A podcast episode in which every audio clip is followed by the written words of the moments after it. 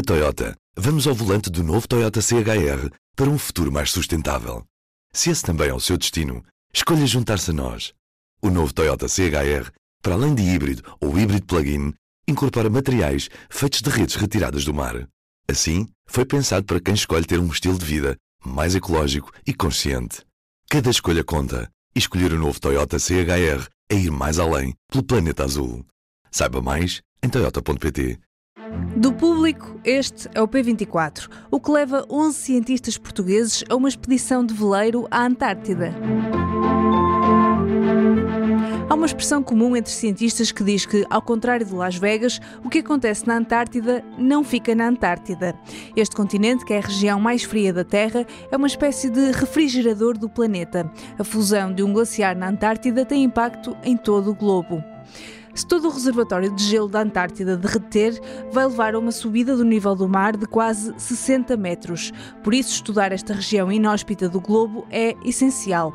É por isso que na próxima quinta-feira, 1 de fevereiro, 11 investigadores portugueses partem para a Ilha do Rei Jorge, na Shetland do Sul, um arquipélago junto à Antártida, e daí partem num veleiro para explorar as baías até ao arquipélago de Palmer, mais a sul. A expedição estará no mar durante 15 dias. No veleiro de 24 metros vão cientistas das universidades de Lisboa, Algarve e Coimbra e convidados das universidades Autónoma de Madrid e Pontifícia do Chile. Mas o que procuram estes investigadores numa viagem de veleiro pelo continente mais frio do planeta? Neste P24 ouvimos um certo de uma entrevista com Gonçalo Vieira, geógrafo físico, coordenador científico da expedição, feita por Teresa Firmino, editora de ciência do Público. Bem-vindos ao P24 eu sou Inês Rocha. Gonçalo, que expedição científica é esta que vais começar em fevereiro com a tua equipa pelas baías escondidas da Antártida? Eh, a expedição Constantar é uma expedição que já vimos eh, planeando há mais de 10 anos, na verdade está nas nossas cabeças de, de, dos cientistas polares portugueses há mais de 10 anos, e é uma expedição em que num veleiro vamos ter uma equipa interdisciplinar de investigadores de várias universidades nacionais e também uh, estrangeiras, que se vão juntar para conhecer melhor quais os impactos das alterações climáticas e também do, do, do, do, ser, do ser humano, não é? Num ambiente que tipicamente é tido como pristino, mas que na verdade tem setores bastante afetados pelas atividades humanas, em termos antárticos, claro, e setores mais pristinos. Portanto, vamos trabalhar nisto ao longo de um gradiente, apoiados num veleiro que nos dá grande dinâmica a nível de movimento e possibilidades de acesso a muitas regiões. Já foste muitas vezes à Antártida. Eh, e desta vez o, a ideia de o veleiro é porque ele permite outro tipo de investigação que um, um estar numa ilha uh, em terra não permite? Sim, um veleiro dá-nos uh, mobilidade. Uh, nós frequentemente estamos numa ilha, baseados numa estação de investigação, com um projeto que é único e só conhecemos os outros projetos, que são de outros programas, quando lá chegamos. Neste caso, nós temos uma missão que começámos a preparar com uma série de cientistas de áreas diferentes e, para além do nosso próprio projeto de investigação, que faríamos normalmente numa base ou em duas bases, vamos ter uma série de projetos que criam sinergias entre eles, vamos todos ajudar-nos e vão se criar certamente novidades a nível de investigação e do conhecimento por haver esta interação entre, entre diferentes uh, investigadores.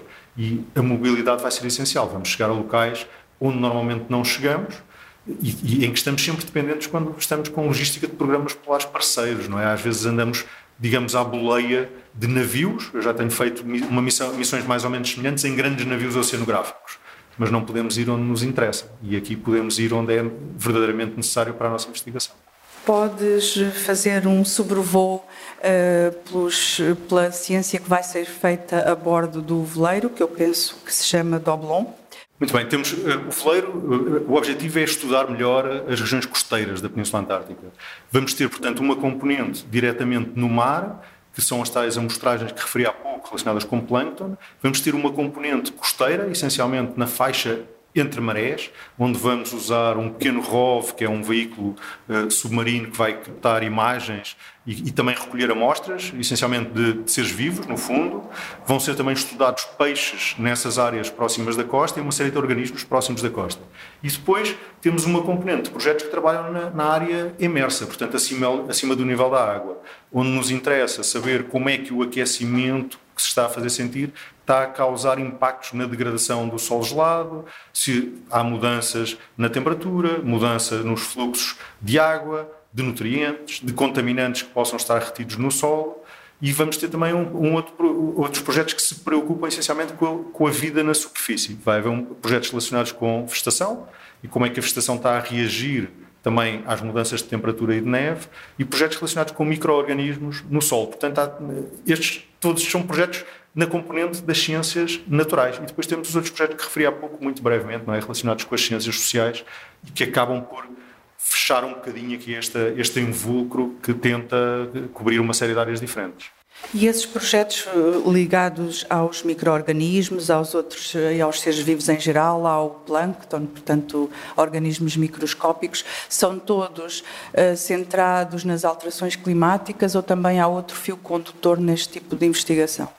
Há uma, há uma componente de, de, investigação mais pura, mas que na verdade acaba por ter alguma relação com as, com as, alterações climáticas. Por exemplo, na Antártida há uma série de peixes que são particularmente adaptados a condições de águas muito frias, que implicou adaptações fisiológicas incríveis nesses, nesses peixes, e um aumento das temperaturas da água faz com que, muito possivelmente, esses peixes não sejam capazes de sobreviver. E, portanto, há essa ligação, mas também há o interesse para perceber melhor o metabolismo dos peixes, como é que eles se adaptam, como é que eles vivem há, há, outras questões que não, é, não são tanto alterações climáticas, mas são aquilo que nós designamos por alterações globais.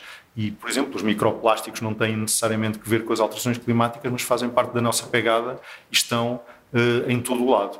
Portanto, uh, eu diria que as alterações climáticas são o, o, grande fio condutor, mas que vai haver muita ciência que não é ciência diretamente relacionada com isso, uh, que é a ciência mais básica.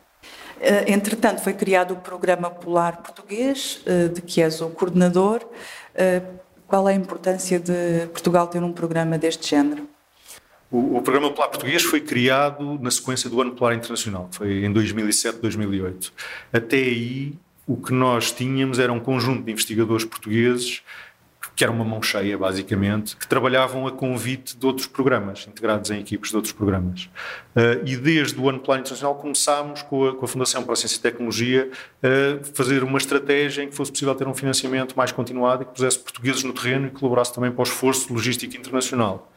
O que nós temos hoje e que começou verdadeiramente a partir de 2011 é campanhas continuadas de investigação que só foram interrompidas um ano por causa da, da pandemia, uh, em que pomos todos os anos 15 a 20 investigadores só na Antártida. Além disso, também pomos um outro tanto no Ártico. Eh, e, e, são investigadores financiados diretamente por Portugal. Além disso, temos logística portuguesa em que todos os anos temos um voo que abrimos a parceiros e que nos permite transportar cientistas, técnicos e equipamento para a Antártida e também ajudar a que nos deem lugares em bases num espírito de, de colaboração. Portanto, Portugal hoje é um programa ao mesmo nível de outros programas, naturalmente com uma dimensão mais reduzida, mas reconhecido essencialmente pela qualidade da sua ciência e também pela eficiência que temos na nossa, na nossa investigação. E quanto custa por ano o programa? Sim, o, o, programa Polar tem um financiamento anual, é difícil saber exatamente porque há uma componente logística que fica à roda de 300 mil euros, aproximadamente, que inclui financiamento para estes projetos todos no Ártico e na Antártida. Portanto, estamos a falar de um, de um programa muito reduzido e com um impacto, uh, um impacto enorme. Não é? E agora uma provocação. Por que é que interessa a um país tão longe como Portugal uh, investigar na Antártida? Sim, há uma frase feita que nós dizemos muito, não é? Que é o, o, que, o que acontece na Antártida não fica na Antártida de facto. E, e a Antártida uh, tem um reservatório enorme de gelo, não é? Que se fundir vai levar a uma subida do nível do mar de várias dezenas de metros, não é? Na verdade, quase 60 metros de subida de nível do mar poderiam acontecer se o gelo da Antártida todo derretesse, o que não vai acontecer também de um momento para o outro, mas aquilo que se passa ao nível da fusão dos glaciares da Antártida vai impactar todo o, o globo, porque a drenagem da água através dos oceanos em direção do, do, Oceano Antártico em direção ao Oceano Global vai afetar as temperaturas da água mesmo às nossas latitudes e controlar o clima global. Portanto, a Antártida na verdade é uma espécie do, de um refrigerador do planeta e nós somos um pequeno país. O nosso país é, é pequeno, não é? Mas somos um país pequeno, mas que tem é, alguma ambição e tem uma história que é, que é grande, não é? E, e, e podemos contribuir e é o que estamos a fazer atualmente para a investigação científica com qualidade internacional com equipas também de excelência que ocupam alguns nichos específicos de investigação. Todos os projetos que temos na Antártida são projetos que são avaliados por painéis independentes e de forma competitiva, todos os anos, e, e que nos permitem além de fazer investigação na Antártida, trazer conhecimento, competências, novas tecnologias para o nosso país. Temos muitos casos de aplicações de instrumentação e, de, e de, de, protocolos que aplicamos no Ártico e na Antártida que estamos a aplicar na investigação em Portugal. Para além da formação de jovens, não é? Estudantes de doutoramento e mestrandos que temos levado à Antártida e isto muda, na, na verdade, a vida de uma pessoa e a formação de uma pessoa. Pode ler a entrevista feita por Teresa Firmino na íntegra em público.pt. Esta sexta-feira, no público, conhece a decisão da relação de Lisboa sobre a Operação Marquês. Afinal, José Sócrates sempre vai ser julgado por corrupção. O Tribunal da Relação de Lisboa inverteu a decisão do juiz Ivo Rosa e confirmou quase na íntegra a acusação do Ministério Público. Saiba tudo na edição impressa ou em público.pt. É tudo por hoje. A edição deste episódio foi feita por mim, Inês Rocha. A música é da Ana Marques Maia.